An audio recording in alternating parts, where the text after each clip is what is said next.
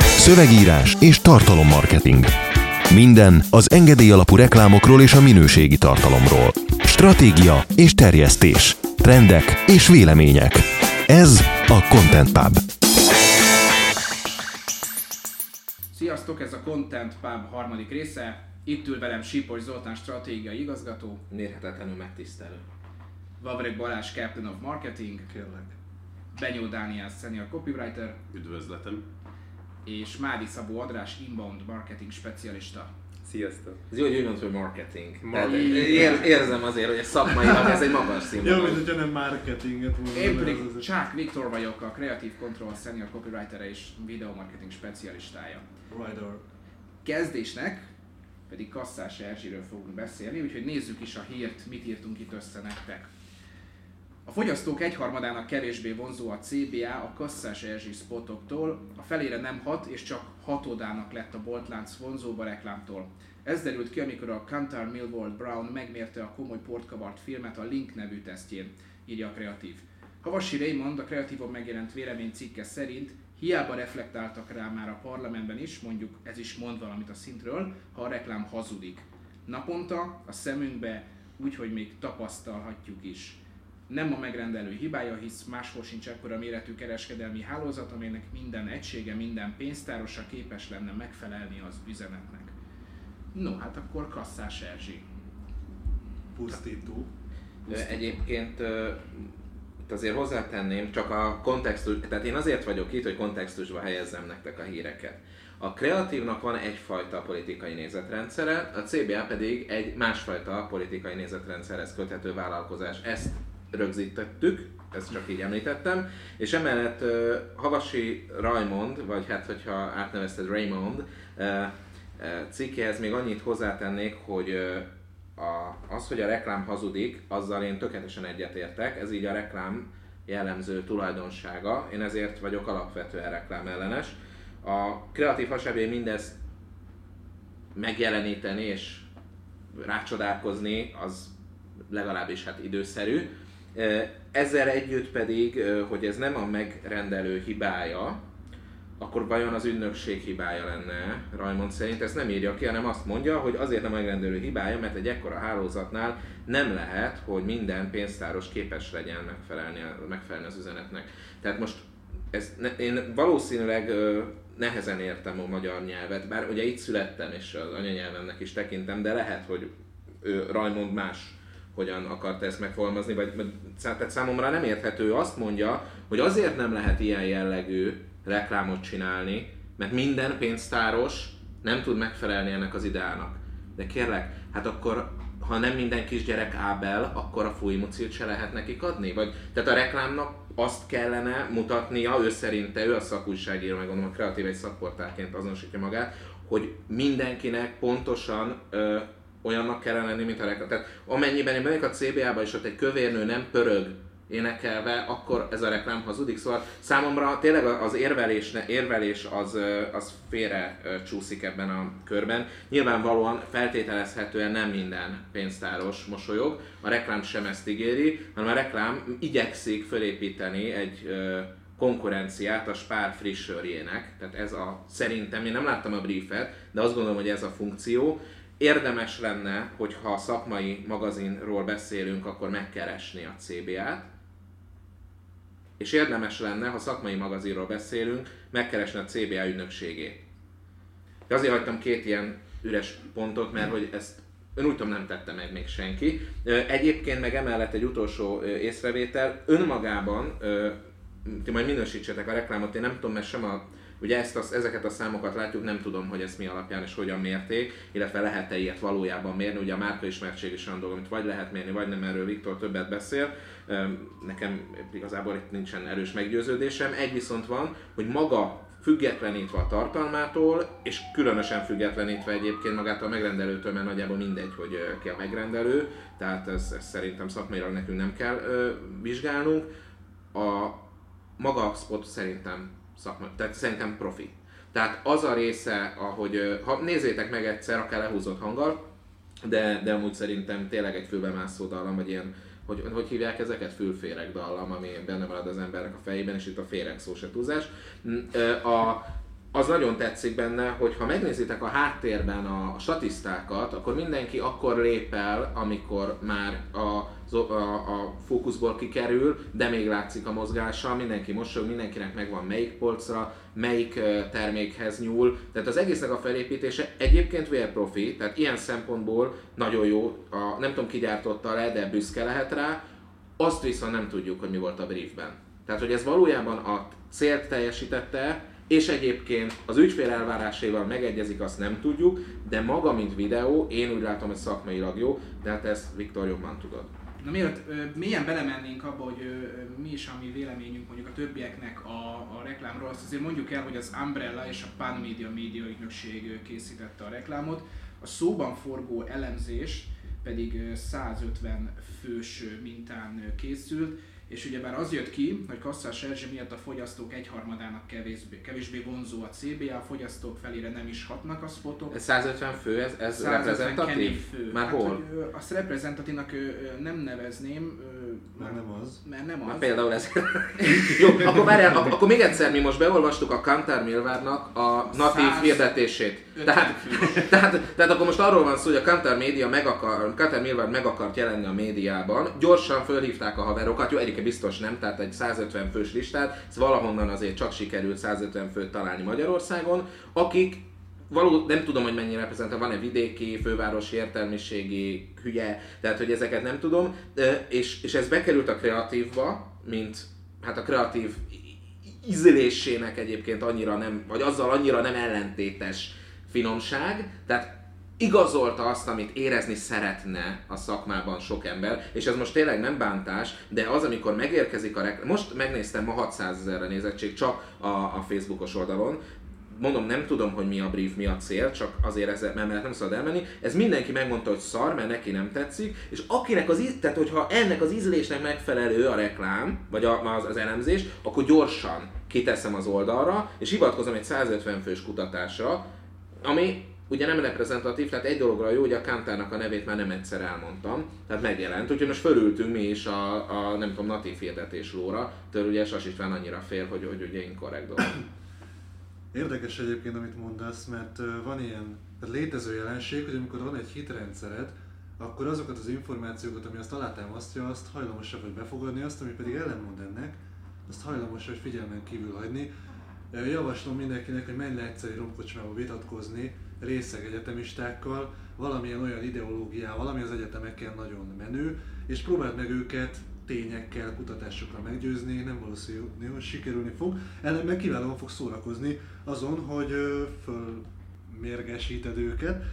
Még nem mondjuk csúnya szavakat, viszont azt még hozzátenném, hogy nagyon érdekesnek tartom, tehát amikor a kurva így elmondja, hogy hát faszfogni ez milyen dolog, ugye, tehát a kreatívon, meg így a reklám szakma mindenki elmondja, hogy a, reklám az így nem mond igazat. Hát a reklám az ilyen, ilyen belepofátlankodik az életedbe. Hát ez milyen dolog? Ez azért, mintha nekünk semmi közünk nem lenne hozzá. Ugye ez a hozzáállás. És akkor Sas István véleménycikkben borzolja a saját idegeit, meg a miénket is, illetve Havasi Rajmond is elmondja, hogy a reklámnak, ennek a reklámnak az a problémája, hogy, hogy a CBA nem úgy néz ki, meg nem olyan életérzést ad neked, ha bemész, mint amit a reklám közvetít. És e, tényleg ezt a 30 éves vitát, hogy a reklám mennyire tolja el a valóság keretét és mennyire tartja be, ezt így újra és újra ilyen furcsa reklámokon át kell élnünk, ami nagyon furcsa. Még arra kitérnék, hogy, hogy elhangzott szakmai körökben, hogy a reklám az milyen, meg milyen nem, nagy felháborodás volt. Hozzátenném, hogy nem a szakmának kell, hogy tessék a reklám, mert a szakma az, tehát itt egy piaci eseményről beszélünk, hogy adott egy cég, ami a fogyasztói piacra reklámoz, egy reklámmal, a szakma pedig hátulról úgy, hogy nem vásárol a CBA-ba a többség, vagyis legalábbis remélem, hogy azért ennél jobban megy a reklám szakmának, mindegy. Kívülről megmondja, úgyhogy nem célcsoport, hogy ez a reklám milyen. Na most az, hogy nekem a saját hirdetésem tetszik vagy nem tetszik, az 20 rangú. Ügyfélnél, hogyha azt mondja, hogy nem tetszik neki az anyag, 20 rangú. Baba, hát a saját ügyfelédnek kell, hogy tessék. És még azt hozzátenném, hogy érdekes volt, hogy ugye a számokat nagyon keveset tudunk. Azt tudjuk, hogy 600 ezer ezen a csatornán, Facebookon valamennyi, meg majd Viktor elmondja, hogy mennyi. Ilyen számokat tudunk azt, hogy mennyi bevételt generált, meg a brand lift, az mekkora, ezeket nem tudjuk még igazán. De azt sikernek elkönyvelni, hogy hát de, hát de, nagy az elérése. Na most ehhez hozzátenném azt, hogy nem minden kommunikáció jó kommunikáció, tehát hogyha csak az elérés számítanak, akkor nem lennének válságkommunikációs stábok, ugye? Meg egyébként próbáld ki azt az elérést, hogy van egy boltod, mondjuk kitalálod, hogy kiket nem fogsz kiszolgálni, le- lehetőleg ezek etnikumok legyenek, és mellesleg, mellesleg önkényuralmi jelképeket szórj el a faladon. Na most azt a kibaszott nagy elérést, amit kapni fogsz, az szerinted jó reklám lesz vagy nem? Ugye? Viktor? Két érdekességet mondanék leginkább a YouTube csatornával kapcsolatban.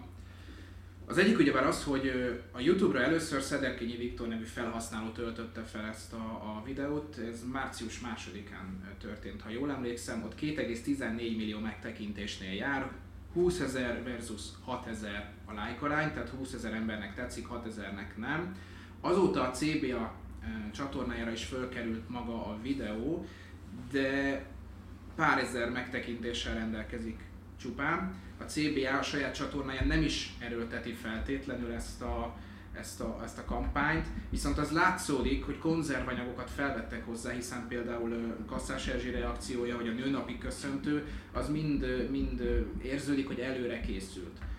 Amit még hozzáfűznék ahhoz, amit a Balázs mondott, az a Sas István reakciói konkrétan ugyebár az volt, hogy neki nem tetszik, és szerinte a reklámipar egészének a megítélése van veszélyben, és ez az anyag hozzáadódik a reklám általános presztízs 30 évek dolgozott azon, hogy a megítélései legyen, na mindegy. Igen, és ő konkrétan kiemelte azt, hogy az emberek a jópofa reklámok helyett Erzsit látják, és ez növeli a reklámellenességet, mert hogy az emberek azt látják, hogy a reklámban lehet idétlenkedni is, és ez is elég. Idézek, tartalom, hát az meg kit érdekel. Kedves kasszás Erzsi, ugye érted, hogy nem rád haragszom, de sajnos rátettél a bajainkra még egy lapáttal. Rosszkor. Tehát konkrétan két olyan ö, hozzászólás is volt a, a kreatívon és ebben a témában, ugyebár Havasi és Sas István ö, ö, szájából, ami egy kicsit nekem paradoxonnak is. Te, figyelj, teljesen mindegy, mit írnak. Tehát ezt akkor rögzítsük, hogy ez nem befolyásolja a fogyasztók megítélését, hogy a kreatív.hu-n mit jelenik, mi jelenik meg. Ezzel együtt persze érdekes a véleményük, az is érdekes, hogy, hogy pozitív vélemény. Én szerintem tök jó lenne, hogyha ilyenkor a negatív mellé pozitív is kerülne, ugye annó próbáltunk ilyen, ilyen vitát indítani, aztán azóta a kreatív hasábjai nem vagyunk te, kívánatosak, tehát ez, ez erre azt tudom mondani, de semmi sértettség nincs, ne értsétek félre, tehát nekem ez marhára mindegy, mert nekem a kreatív nem célpiacon. Tehát nekem a KKV ügyvezetők azok, akik köszönik szépen vásárolnak. Tehát nekem teljesen mindegy a szakmai megítélés, nem érdekel, hogy én a ö, szövetségben nem szívesen látott vendég vagyok, csak én furcsának látom ezt a szemforgató hozzáállást, mint ez most történt volna, vagy a Kasszás Erzsi miatt történt volna. Én, ö, én nem szeretem különösebben ezt a reklámot, ö, nem vagyok, finoman szóval nem vagyok célközönsége, a CBA-nak sem vagyok célközönsége, de azt azért kicsit úgy érzem, hogy amellé állok, akit bántanak, azért én azt kijel, kijelentem, hogy a Kasztás Erzsi reklám az fényévekkel veri meg a 90%-át a tévében futó szarszpotoknak. Teszem hozzá, ez az én véleményem, unom a gyógyszergyáraknak az unalmas megoldásait. Itt, itt legalább föl, fölnézett az ember és beszélt róla, én nem, én nem szeretem ezt a brandliftet, meg hogy me- jelenjen meg, meg majd ez jó lesz, mert nagyon nehéz mérni, én nem ezen az oldalon mozgok, és nagyon nehezen tudom megérteni, hogy ez, ez, ez mert hogy én vállalkozó vagyok, tehát nekem az a fontos, hogy, hogy eredményem legyen, és én nem, nem tehetem meg azt a mi szintünkön, hogy mondjuk a kreatív kontroll brandjét ilyen helyeken emeljem, tehát emiatt nem vagyok célközönség ennek a brandlift dolognak, meg a nagy ügynökségeknek, nincs vele bajom, menjen, de én inkább megvédeném, és azt mondanám, hogy szerintem ordinári egy reklám ez az egész, de még mindig jobb, és egy következmény annak, ami történik. Még egy kérdésem lenne hozzád, Viktor, hogy ö, Szederkényi Viktor töltötte föl ugye YouTube-ra, hogy most ezt említetted, én ezt nem tudtam, most megnéztem valóban, de 2800 feliratkozója van, és kasszás Erzsis videókat töltenek fel. Mi indokolhatja, ezt többietöktől is kérdezem, mi indokolhatja azt, hogy a CBA leforgat nem olcsón, mert, mert a szervezettség alapján nem tudom mennyi lenne ez a videó körülbelül, Viktor. Hát ez nagyon-nagyon sok. Tudom, nem tudom megmondani. Mint a marketinges kamu válasz, miért? Miért le? Nem tudom, hogy működik, vagy nem. Mondj valamit, hát Ez nagyjából. ö, függ attól, hogy egy, egy gyártó cég az milyen kamerákat használ, milyen stábot használ. Bár ma már lehet azt hallani, hogy az amerikai filmek miatt elképesztően megugrottak a, a, a magyar stáboknak a, az igényei, a fizetési igényei, egy gyártásvezetőtől kezdve egy felvételvezetőn át. Azért ehhez egy komoly csapat kell, ezt megteheted úgy is, hogy a lehető legal, leglentebb tartod a költségvetést, viszont hogyha azt mondod, hogy te ezt mondjuk egy profi Arival vagy Reddel szeretnéd forgatni, profi ö, gyártó céget bízol meg azzal, hogy ezt leszervezze, a gyártásvezető is egy professzionális, komoly felvételvezető dolgozik kezed alá, rendező, rendezőasszisztens, ez bátran fölhúzhat maga a bekerülési költség is 5 millióra. De egyébként nem Az, tehát- hogy én mennyiért csinálnám meg, és az, hogy mondjuk egy,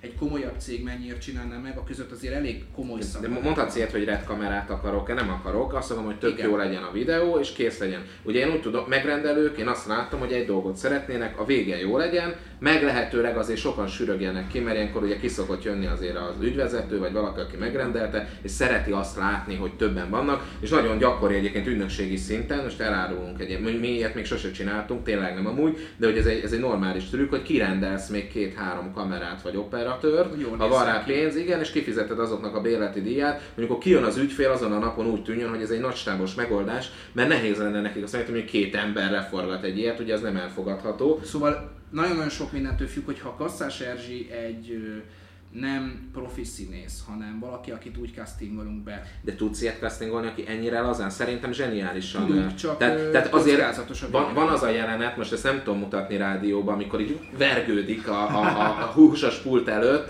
Én, én nekem az annyira, tehát, tehát nekem az volt a bajom a Facebookossal, hogy nem tudtam loopra állítani, hogy folyamatosan azt nézzem. Youtube-on már meg, tudják, meg lehet csinálni, mert ott valóban úgy érzem, hogy ilyen katatón állapotba tudok tőle kerülni. Ez, ez a katatónia ennek azért Kétség nem, kívül jól meg volt koreografálva. I- igen, tehát, és azért az a lazasság, amivel... Szóval azért mondom, lehet, hogy ez az egész egy, egy, egy, ö, egy, tehát Na, szóval van az a helyzet, amikor a, a, a szarból is azért egy vonzóvárat lehet építeni, mert, mert hogy profi, nagyon jó az egész. Ezért mondtam, hogy nagyon nehéz így költségvetni, mert ö, találkoztunk egy olyan példával, pont tárgyalás volt ö, ö, nálunk, és egy 400 ezer forintból készült ö, reklámot mutattak nekünk, amiben Mucsi szerepelt, igaz, egyedül. És ö, megmutatták a srácok nekünk azt, hogy ők hogyan építették fel a díszletet egy kieső raktárban, ö, hogyan oldották meg azt, hogy nekik nincs komoly stábjuk. Viszont, ha a CBA megrendel, annak azért komoly követelményei vannak. Tehát ezért mondom, hogy az ügynökségi munka a háttérben az valószínűleg ö, olyan összegeket vitt el, ami inkább a 8 számjegy felé tendál ezen a, ezen a téren. Megtervezni, ö, Jó, akkor mondjuk Leforgatni. 5 millió? Te elmegyek egy ügynökséghez, kérek egy kasszás Nem, Erzsét, nem, nem? nem, nem. Nincs 5 millió? Nem, biztos, hogy több, ö, mert hogy ö, megtervezted, ők akkor komoly szakembereket kértek fel a megírásához, a kitalálásához, a, a musical elemeknek a koreográfiájához, magának a zenének a megírása. És mindre ráteszi a maga 15-20 mindre ráteszi a százalékos százalékát, mivel komoly reklámról van szó, ezért biztos, hogy, hogy senki nem áron alul vállalta. Utána megbíznak egy gyártócéget, ez valószínűleg ez az Umbrella volt, amelyik még az is lehet, hogyha neki nincsen gyártó kapacitás, akkor még egy céget megbíz, tehát még egy, egy szerviz céget bevon, amelyik hozza azt a kamerát, amit, amit megbeszélnek, hozza azt a stábot, megcsinálják, hogyha kell a, a helyszínt. Lehet, hogy ez élő helyszín volt, lehet, hogy műterem. Egy ilyen megrendelőnél amúgy simán el tudom képzelni, hogy azt fölépítették, és akkor ebbe vegyük bele azt is, hogy vannak még olyan konzervanyagok, amiket fölvettek. Tehát valószínűleg ennek is azért ez is be van költségvetve. Akkor azt rögzíthetjük, hogy ez nem véletlenül alakult, így ezt akarták. Ezt Mert új, új azért súlyosabb. Tehát azért ott, ott, ott ez, azért ez így akkor viszont előre el, el, akarták, eltervezett, szándékos. akarták. Az a kérdés, hogy például a, a, Facebookon oké láttuk, hogy például a Youtube-ra miért és miért, miért, formában. miért, és az utolsó kérdés, és bocsánat, hogy ennyire elveszem, nem akarom a témát, csak tényleg érdekel, mi, mi indokolja azt szakmailag, többieket is kérdezem, hogy Szederkényi Viktor töltse föl YouTube-ra, majd ezután amikor már nem tudom, nem akkora bot, egy, nem tudjuk most, hogy itt megjelennek-e hirdetések, ugye saját, tehát van, van 6000 felirat, annyi sincs ennek az illetőnek, az is valószínűleg ezután jött, föltölt, és 2,1 milliós megtekintése van jelenleg Youtube-on. CBA-nál pedig pár ezer. Pár ezer, a CBA-hoz később kerül föl. Jó, a CBA Facebookra fölkerül a 600 ezer, de csak online 3 milliós megtekintés, ez tévés elérésbe se 5 forint egyébként, de hogy mi indokolja, hogy egy magánszemélynek a, a YouTube oldalára számomra, ugye ez én nem, nem tudom az hátrá, de, de, ezt a dolgot. De előtte, hát de most érted, megcsinálom a videót és föltöltöm a sajátomra, biztos, hogy ez előre meg volt beszélve. Szakmailag én ezt nem, nem, nem tudom hova tenni, hogy ez mi indokolja. Sőt, egyébként ez, én erősen gyanakszom rá, hogy ez egy vásárolt YouTube fiók lehet, ugye, és ez a Kasszás Erzsi előtt összesen 6 videója volt, és két évvel ezelőtt is azóta én teljesen aktív feltöltés utána meg 8 kasszás első videó, és szép folyamatosan kerülnek hát, vagy valaki akart a sából. Közben tudok egy plusz infóval szolgálni, úgyhogy rögtön meg is fejtettük ezt az összeesküvés elméletet. A Facebook oldalra március 1-én került föl, utána március másodikán Szederkényi Viktor oldalára. Továbbra sem tudjuk, hogy ő ekkora rajongó-e, vagy csak megszerette. De ekkora rajongó honnan van meg neki a többi felvétel? Szerintem azokat is folyamatosan beszerezte. Én azt látom, hogy a Facebook oldal videói között eléggé up-to-date a helyzet, nem úgy, mint a YouTube csatornán, és a probléma inkább számomra az, hogy a Youtube-ot valamiért elfelejtették a CBA-nál, hiszen miközben a Facebookon Tehát azt mondod, hogy Szederkényi, most a lelopta szót ugye nem használhatom feltétlenül, swipe a videót, a Youtube-ra föltöltötte, és a CBA a saját kampányáról lemaradt. Így van. Megnézi két millió ember a Szederkényi Viktornál, aki óriási lelkesedésében föltölti. Mindenki onnan ágyazza be a legtöbb portál onnan ágyazta be. És és a C-ben meg lemaradt erről. A, na, ekkor már megint az a kérdés, az ügynökség az jó reggelt hol volt? Hogy, hogy miért nem egyszerre tölti föl, Így van. Vagy, vagy pedig fölléptek-e, ugye ez is egy érdekes kérdés, hogyha ez viszont egy külső személy, akkor fölléptek-e azzal kapcsolatban, hogy ezt ugye hát azért mégiscsak ez egy szerzőjogi Továbbra is érdekes. De már nem is szedhetik le, mert azért mégiscsak ott van a milliós nézettség. Szóval ez az, amikor nem számítasz rá, és talán nem is egyszerű rá számítani, hogy a virális hatásnak milyen mellékhatásai vannak. Hát főleg úgy, hogy ugyebár a célcsoport, és ezért választották ki Balázs Andreát, és állítólag Balázs Andrea komolyan segítette a karakter kitalálását. Ők azt mondták, hogy szeretnék egy kicsit Lenkenénit a szomszédokból, vagy akár Magdi anyust ötvözni, Dr. Bubó Ursulájával. De most ugye ezek ez alapján a Facebook egy, korrekt. ez abszolút korrekt. Kicsit így, így, így, me, így meglepő, hogy a Youtube-ra nem, nem gyúrtak annyira rá. Főleg úgy, hogy a Youtube-on több mint háromszoros megtekintés. Egyébként, ha ezt mondták, akkor ez nekem azt nem láttuk a briefet, de ebből egyértelműen az jön, hogy egyáltalán nem az internetes célcsoport az igazi célcsoport. Nyilván annak a viralitását kihasználják. A hozzászólások között nagyon sok pozitív volt. Index címlap, és elindultak a negatívak. Direkt figyeltem, élőben néztem, az Index címlap rengeteg pozitív hozzászólás, és aztán ugye elindult a troll hadsereg, ugye hát az milyen olvasókat tud küldeni, és és uh, én azt gondolom, hogy valószínűleg akkor itt a tévén keresztül elérhető, jellemzően vidéki, jellemzően idősebb korosztálynak a megszólítása lehetett érdekes. Ezért, ér, tehát ezért lenne jó tudni, hogy mi volt a briefben, és megkérni a Kantárt, hogy ahhoz képest, ahhoz a célcsoporthoz mérten is futtasson egy ilyen piackutatást. Biztos vagyok benne, hogy a CBA egyébként futtat ilyet, tehát ez valószínűleg, ha komoly az ügynökségi munka, vagy az ügynökség komolyan veszi magát, akkor már csak a saját érdeke is az, hogy, hogy futtasson ilyen piackutatásokat, amiket aztán büdös életben nem fogunk megtudni, és semmilyen konferencián se fognak mondjuk elénk tárni, tehát innentől ugye megint csak találgatni tudunk. De egyébként konferencián biztos, hogy benne lesz szó, csak nem számokkal, ahogy az Ossán is a 2015-ös Media Hungary bemutatott valamilyen szórólap kampányt, igazából ez egy szélszerűadás féleség volt. Ez pár friss sört is hozta tavaly a marketing konferenciára, vagy marketing fesztivál, a valamelyik marketinges fesztiválra mindig arra, amit a marketing szövetség szervez, és ott a friss sört mutatták be. Valószínűleg jövőre vagy idén akár már lesz erről szó, bár nem számokkal, hogy ismerem a mai eh, hazai előadásokat. Mindenesetre, hogyha véleményt akarnánk formálni, majd mindenképpen a Dani és az András véleményére is kíváncsi vagyok, de amit én elmondanék, hogy a friss sörrel viszonyítva, vagy Fisher mellé állítva ezt a videót, nekem az a problémám, hogy valóban nem látszik olyan hangsúlyosan az üzenet a, a CBA videójában, hiszen a Spár a Frischerrel elérte azt, hogy összekapcsoltuk a frissességet az ő, élelmiszer láncával, miközben a CB esetében én annyira nem látom azt, hogy mi lenne az a konkrét üzenet, azon kívül, hogy jó tényleg. Meg, hogy ő egy pénztáros, Meg, mert hogy ő egy az- az pénztáros. nem meglepő egy CBA-ban, hogy van pénztáros. Lehetett van Pajzán Erzsi. Igen. És a Spárnál valószínűleg feltették maguknak a kérdést, hogy milyen fontos egy vásárlónak, hogy jó minőséget kapjon, ö, vagy hogy ö, gyors legyen a kiszolgálás, és ők a frissességet választották. Hát mert a gyors kiszolgálásban nem is járnak Nem. élen, tegyük hozzá.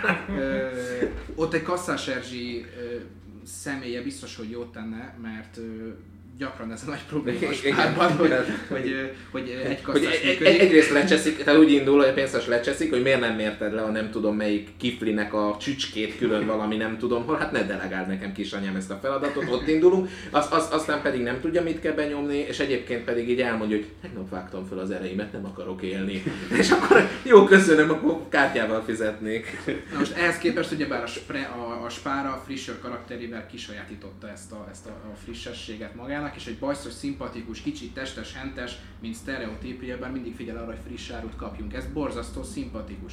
Ezt meg is jegyzed, ezt össze is kapcsolod a spárral, ezért ez a friss reklám, ez borzasztóan jól sikerült szerintem. Ugyanezt a, kas, a Kasszás Erzsi kapcsán nem tudjuk ö, ö, elmondani, és az üzenet átadása azért nem lett olyan zökkenő. Igen, ez, ez Nem is a tudjuk, hogy mi az üzenet. A brief, nem, igen, nem tudjuk mi van a engedjetek visszaélni. Nekem is az a gyanúm, hogy a Frischer ö, kampány tetszik a CBA-ban. Arra valóban nem ez a töké- tökéletes válasz. Bemész, egy spárba, ott van a Frischernek a, a kivágott, kartonból kivágott kb. 15 ezer forint egy ilyen cucc, és akkor ott áll, és akkor nagyjából tudod, hogy ja igen, itt a hentes, itt van valami frissesség, biztosítási eljárás biztos a spárnál. Amúgy nincs, de, vagy nincs más, mint ami máshol, de hogy ez, ez kialakul, azért ezt nehezen tudom elképzelni, hogy a pénztár mellé beállítasz egy kasszás erzsét, ráadásul a méretekben adódóan az lehet, hogy 15 hanem 20 ezer forint lenne darabja, és, és hogy attól ugye más lenne a, a, a, kiszolgálás. Szóval igen, tehát amit mondasz, az, az, az nagyon, nagyon, nagyon jól érezhető, hogy bár a karakterisztika megvan, nehéz elhinnem, hogy ezt tovább tudják egyébként vinni. Tehát nekem az a véleményem amúgy erről, hogy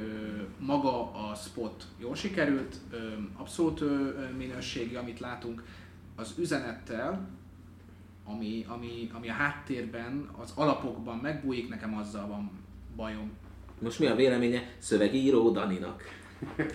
Egyébként az én véleményem az túl sok újdonságot nem fog tartalmazni, nekem is az a gondom, hogy nem igazán látom a, tényleg az üzenetet. Tehát úgy, úgy céltalannak látom az egészet. Uh, nem kifejezetten úgy szimpatikus nekem ez a reklám, eleve nem szeretem a reklámokat, nem mondanám azt, hogy ez egy olyan, ami tényleg az alját kapargat. Szerintem ez egy közepes reklám, csak uh, céltalan, ennyi. András, mit gondolsz? Én nekem az a véleményem, hogy ezt a reklámot rengetegen támadják, meg támadták, de egyáltalán nincs szüksége arra, hogy bárki megvédje. Nyilván nincsen ennek egy olyan céltudatos, komoly üzenete, mint például a, a Frischernek, de valószínűleg nem is kell, valószínűleg nem is így született. De ha belegondolunk abba, hogy a kommunikációnak a mennyi, 93%-a nonverbális kommunikáció, ha csak azt mondjuk, hogy a célcsoportnak, mert ugye arról nem beszéltünk, arról beszéltünk, hogy, hogy tudjuk, hogy a, a a kreatív szakmának nem annyira tetszik ez a reklám, azt is tudjuk, hogy a parlamenti képviselők is kevésbé mennének el a CBA-ba, pedig nekik elvileg kötelező lenne oda járni. De, de azt nem tudjuk, hogy ez a 150 ember, aki, én úgy emlékszem, még akár reprezentatív is lehet, nem tudjuk, de, de azért Most Adj- adjuk meg a tehát, András kollégánk azért dolgozott ugye Coca-Cola-nál és meg az ÖMV-nél is, hogy nektek, amikor piackutatás, rendeltél te piackutatást, nem? rendeltem. Persze, és te most azt, te, azt el is hitted? Tehát te hoztál val, nem Ez tudom mennyire rendeltél. Én, én halál komolyan kérdezem, hogy te amikor kaptál büdzsét, és te úgy döntötted, hogy büdzsé egy részét kifizetett piackutatásra, akkor te az, mert az oké, okay, hogy ne, én ezt azért kérdezem, mert mi most fizettünk, mielőtt a piackutató cégek is azt hiszik, hogy ellenük szól, mi most fizettem ki egy piackutatást, majdnem egy éves folyamat volt, nem volt olcsó, és az eredményeiből bizonyos változások következnek a cégben, tehát én elhittem. De azt kérdezem, hogy tényleg, mert az, hogy megrendelem, és utána ebből igazolom, hogy elköltöttem a büdzsét, én ezt látom nagy ügynökségeknél sokszor, vagy nagy cégeknél, multicégeknél sokszor, a, az eredménye alapjaiban meghatározta a stratégiádat, és hogy hogyan kommunikáltok onnantól, vagy pedig Nem. És hogyha nem, akkor szerintem nem hitted el. Abszolút egy céltudatos cégnél, akár multi, akár nem multi, hogyha valamit csinálunk, annak van egy célja, meg egy büdzséje nyilván. Tehát, hogy egy kutatást csináltunk, akkor annak volt egy célja, nekem konkrét kérdéseim voltak, azokkal a konkrét kérdéseimmel mentem el az ügynökséghez, akiben nyilván megbíztam, hogy szakmailag tudják, hogy mit kell csinálni. Hogyha elém tették a, a koncepciót, hogy mégis hogyan fogjuk ezt a konkrét kérdést megválaszolni, akkor én megpróbáltam ezt megérteni, utána nézni, és amikor folyt a field munka, akkor én ott voltam, és, és figyeltem azt, hogy ez tényleg hogy folyik, tehát nem csak kamu adatokat kapunk, nyilván, nyilván átrázhattak, hiszen nem tudtam mindenütt ott lenni, és utána pedig megint csak igyekeztem megérteni azt, hogy hogyan lett ebből eredmény, és az eredmény mit jelent. Ami pedig, hogy mit jelent, mit jelent a cégünk számára szintén, tehát mit, mit tudunk ezzel, ezzel csinálni. Tehát gyakorlatilag egy teljes kör volt onnantól kezdve, hogy van egy stratégiai kérdésünk, és lett erre a kérdésre egy válaszunk, amit nyilván beépítünk a stratégiába. Azt én nem feltétlenül hát feltételezem a CBA-ról, hogy ezt igen komolyan átgondolták, de, de azt feltételezem, hogy ők is látták a, a Spárnak a reklámját, azt mondták, hogy nekünk is kell valami, valami hasonló. Akkor vegyél nekem egy friss sört! Valamit vegyél nekem, ami, ami legalább ilyen jól működik, és leültek olyan cégekkel, akik legalábbis tudtak benne segíteni, nyilván nem a parlamenti Vagy megnyerték a tendert? Vagy megnyert, és vagy megnyerték a tendert, igen de hogyha azt mondjuk, hogy a fogyasztók egyharmadának kevésbé vonzó a CDA kasszás Erzsi spotoktól, akkor megint csak ott tartunk, hogy ki a fogyasztó. Meg, meg egyébként ez engem érdekelne, most oké, okay, hogy most, ugye a, most a témánk a kasszás Erzsi, erre newsjacking módszerrel a kantár ráült, ami szerintem szintén ügyes, hiszen most is megemlítjük őket, és most is róluk beszél, mert érdekelne, hogy, hogy hogy derül ki, hogy tudja az egyszerű, az a 150 főnyi egyszerű fogyasztó elválasztani a CBA-tól való általános véleményétől azt, hogy most megkezdem, hogy ettől a konkrét spottól neked pozitíva vagy negatíva, közben aki meghalt, ugye hallatszik, hogy jönnek, mennek a mentők, semmi probléma, ő se fogja már meghallgatni ezt a műsort, nem baj. Tehát, hogy, hogy, hogy, hogy tudja elválasztani, hogy pontosan ettől a spottól nekem rosszabb a vélemény a CBR-ról. Tehát most őszintén tényleg engem fölhívnának ezzel a kérdéseket, normális, vagy komolyan most azt, hogy ettől semmi nem változtatja meg az életem, full nem érdekel. Aki meg azt választja, hogy nem, vagy emiatt kell kevésbé kedve a CBR, az most két hét múlva valóban kevésbé kedveli, vagy hogyha 10 a olcsóbb a Parizer, akkor ott fog sorba állni akár két órán keresztül, és adjad oda, mert nem vagy két napja lejárt, semmi problémát nem jelent, de amúgy fújja az a reklám, az nagyon szörnyű volt, tehát hogy nekem tényleg az ezzel a problémám, hogy nagyon nagyon nehezen tudom elhinni, de mondjuk el tudom fogadni, hogy nagyságrendileg ebből a szempontból körülbelül ezek a számok lehetnek, és akkor vannak olyan emberek, akiknek kevésbé vonzó a CBA. Tehát gyakorlatilag elsüllyesztetted a... Van egy ilyen titanik, amit úgy hívunk, hogy megkérdezéses alap, megkérdezésen alapuló piackutatás, vagy véleménygyűjtés, vagy bármilyen fogyasztókat megismerjük, és ezt te most így Én ezt, én ezt, el, nem én ezt elismerem, ez egy külön szakma, való, sőt én voltam résztvevő is, tehát én annól, amikor kezdtem a céget, én direkt elmentem uh, ilyen, ilyen fókuszcsoportos beszélgetésekre, már ahova meghívtak, mert úgy én elég kevés fókuszba kerülök bele, elég kevés csoportba, valamiért rám nem lőnek, de, de volt, ahol el tudtam menni ilyen Telenor, meg ilyen, ilyenekre, teljesen, ahol én voltam, az teljesen félre csúszott dolog volt, de magában tudom, hogy ez egy nagyon jó szakmai dolog, csak mondom, nehezen tudom elhinni azt, hogy felelősen felelősen le tudok futtatni egy ilyen piackutatást ennyi idő alatt, 150 fővel, és ezt így kinyomom az étterbe, és ez korrekt, tehát hogy ezzel nem, tehát azért mégiscsak ott van mögötte két ügynökség, ott van a CBA brandje, azért a kis figyelemért csinálok egy ilyen newsjackinget, oké, okay, de nem, nem tudom, tehát mindegy, lehet, hogy érezhető, hogy én azt gondolom, hogy e- ennél, ennél én kicsit többet vártam volna. Nos, azt hiszem Kasszás Erzsit jól kiveséztük, úgyhogy mehetünk tovább a második blokkra, ami nem más, mint egy kis algoritmus frissítéses hír. Február 1-én, február 6-án és március 8-án is algoritmus frissítést hajtott végre a Google. A február 1-i frissítést a Penguin frissítésének feltételezik, a Search Engine teóriája szerint a privát blokkhálózatokat büntetik, valamint más agresszív linképítési stratégiákat. A február 6-ai frissítés általános rangsorolási frissítésnek tűnik, nincs hivatalos info arról, hogy mi változott, a szakemberek pedig az össze-vissza ugráló rangsorolásaik alapján is csak találgatnak. A március 8-ai nem hivatalosan Frednek keresztelt frissítés valószínűleg minőségi frissítés volt, az érintett szájtok tartalmait egyértelműen rangsorolási célzattal írták, a szájtok pedig tele voltak hirdetésekkel, Látható, hogy az oldalak a Google tették előre, nem pedig a felhasználót. Ezek az oldallal 50-90% közötti csökkenést szenvedtek el az organikus forgalmukban. Hivatalosan viszont egyik frissítés sem erősítette meg a Google.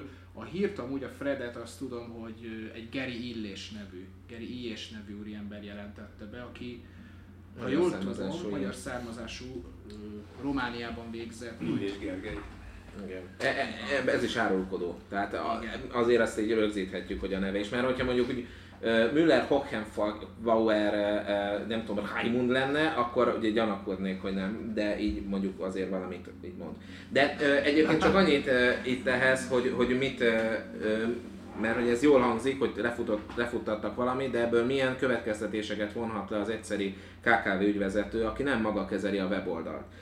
Nem, semmi olyan dolog nem történt, amit előre nem tudhattunk, hogy büntetéssel járhat. Az, hogy privát bloghálózat, az nem azt jelenti, hogy blogokat büntette, hanem azt jelenti, hogy van egy olyan, hát szürke zónás, de inkább fekete kalapos keres optimalizálási stratégia. Még mindig van, de ez mondjuk fénykorát nem akarok, nem vagyok SEO szakértő, tehát hogyha most rosszat mondok, elnézést, hogy egy-két évet értetek, de ez mondjuk egy 3-5 évvel ezelőtt egy jellemző, még jól működő technológia volt, hogy több hasonszőrű blogot, magazint hozok föl, ezek alacsony minőségű oldalak, amelyek egymásra hivatkoznak, körbehivatkozzák egymást, van azért egy fő, aminek próbálják a linkerőt átadni, ez nyilván jellemzően a céges oldal, vagy hogyha ezt a hálózatot bérbe adom, akkor ez mindig más-más céges oldal, és ezekre vásárolhatok linket.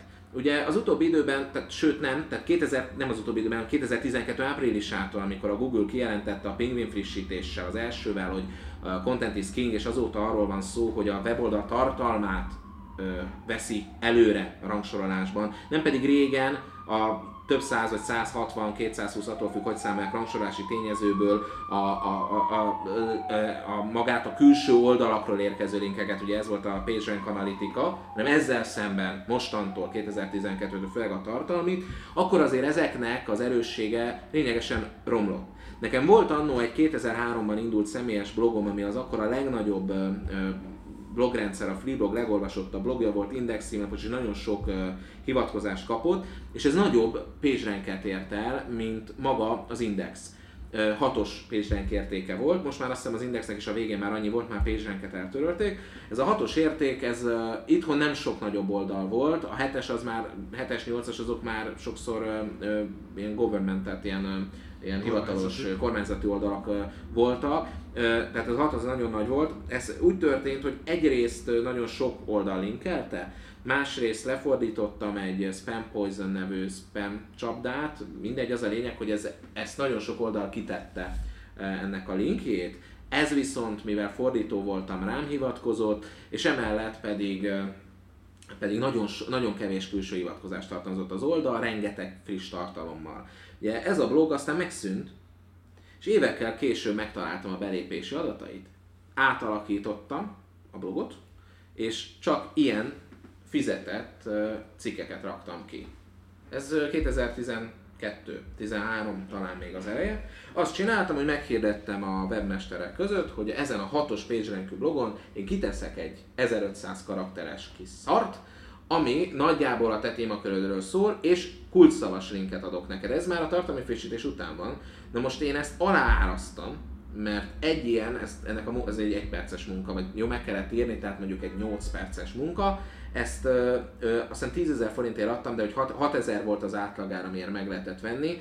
É, naponta egyet raktam ki, full teli volt. Tehát azt hiszem másfél-két millió környékén jött be belőle egy, egy-másfél hónapon belül, amikor, amikor aztán ezt abbahagytam, mert már lehetett látni, hogy kicsit már estek az értékek. Azonnal húzta föl, az első időben 4-es, 5-ösre fölhúzta azonnal PageRankben az oldalt, amit kiraktam, és tehát minél több link került ki, ugye ez annál gyeng, gyengült az értéke, de egy eszméletlenül erős oldalnak számított a Google szemébe, egy rakat pénzt ki lehetett így, így belőle venni. Na mindegy, van, aki erre ráépült, és azt csinálta, ebből lettek a bloghálózatok, magazinhálózatok, hogy csinált egy csomó oldalt, és ezek egymásra linkelnek, és te meg tudod venni azt, hogy jó, szeretnél előre kerülni a, a olcsó hitel tegnapra rókától kulcsszóra, mert ez egy olyan long tail, amit mondjuk így esetleg még előre tudsz kerülni, és akkor erre ezeken a magazin oldalakon megjelentek cikkek, és akkor téged, téged hivatkoznak. Ez az, ami veszélyt jelentett, egy büntetés vonhat maga után már magukat a blogghálózatokat, vagy ezeket a magazinhálózatokat, a körbelinkelést érintheti,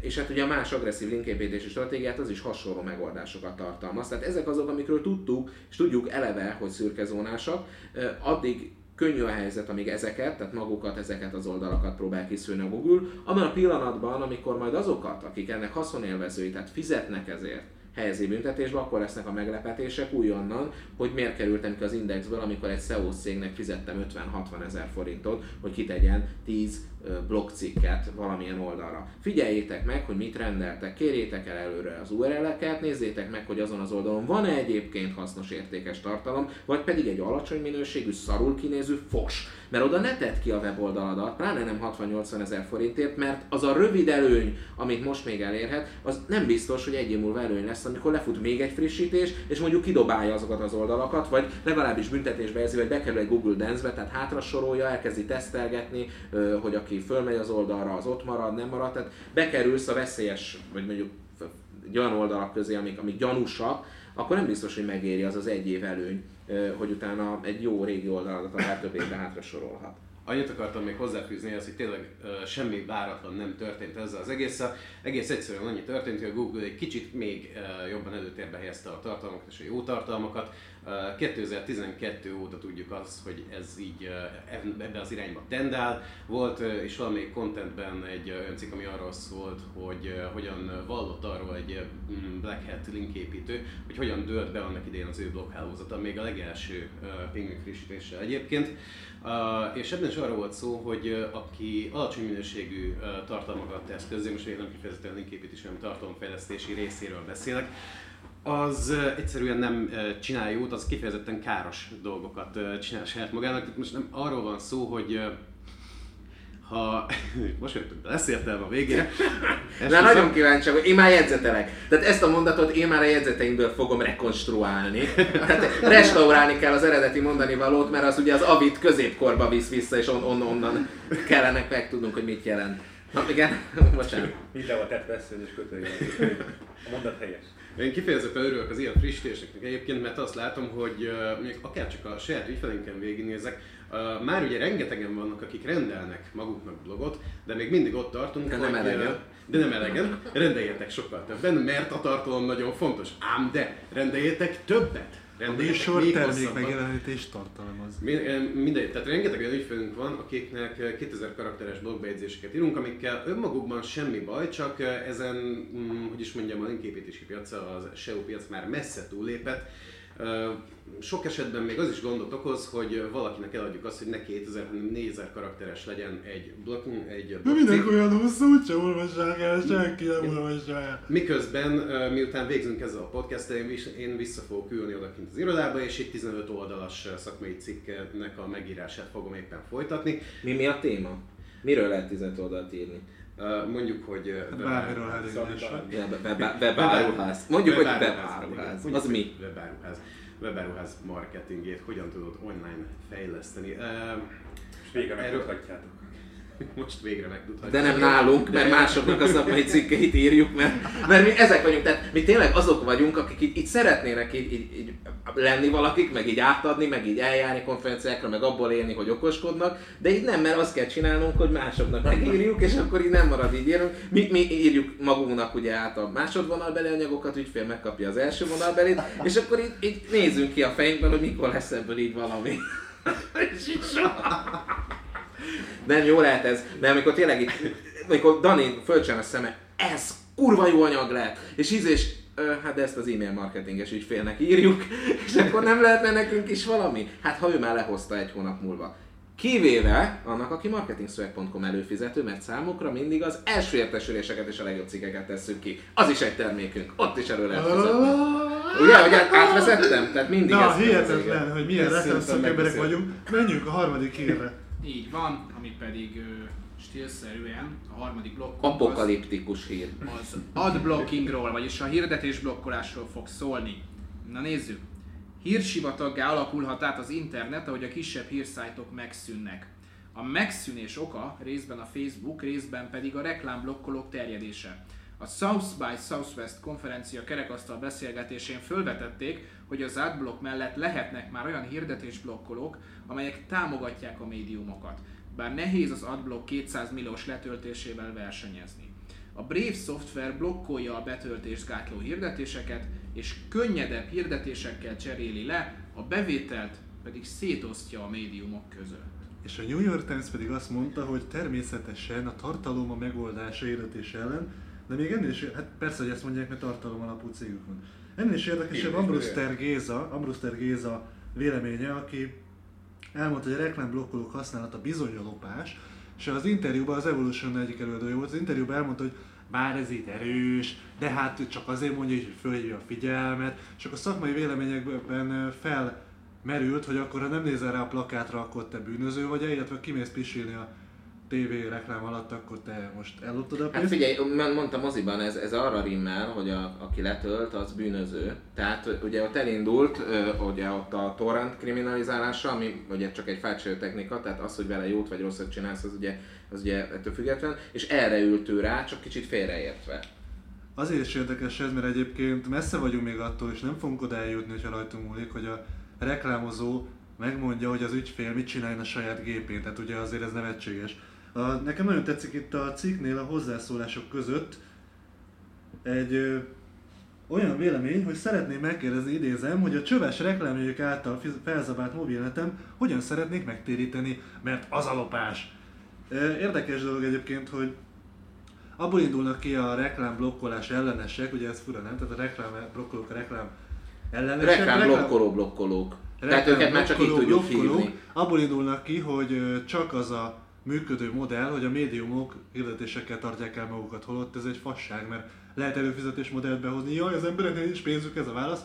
Jó, akkor lehet olyat csinálni, hogy, hogy korlátozott hozzáférést adsz a tartalmakhoz, és majd később, amikor Egyébként ez működik, tehát a force.com-on, és hogyha adblockerrel jelensz meg, akkor jelzi, hogy ezt Igen, kérlek ez- kapcsolt ki, igen. mert, mert ebből élünk. Ez azért egy korrektebb hozzáállás.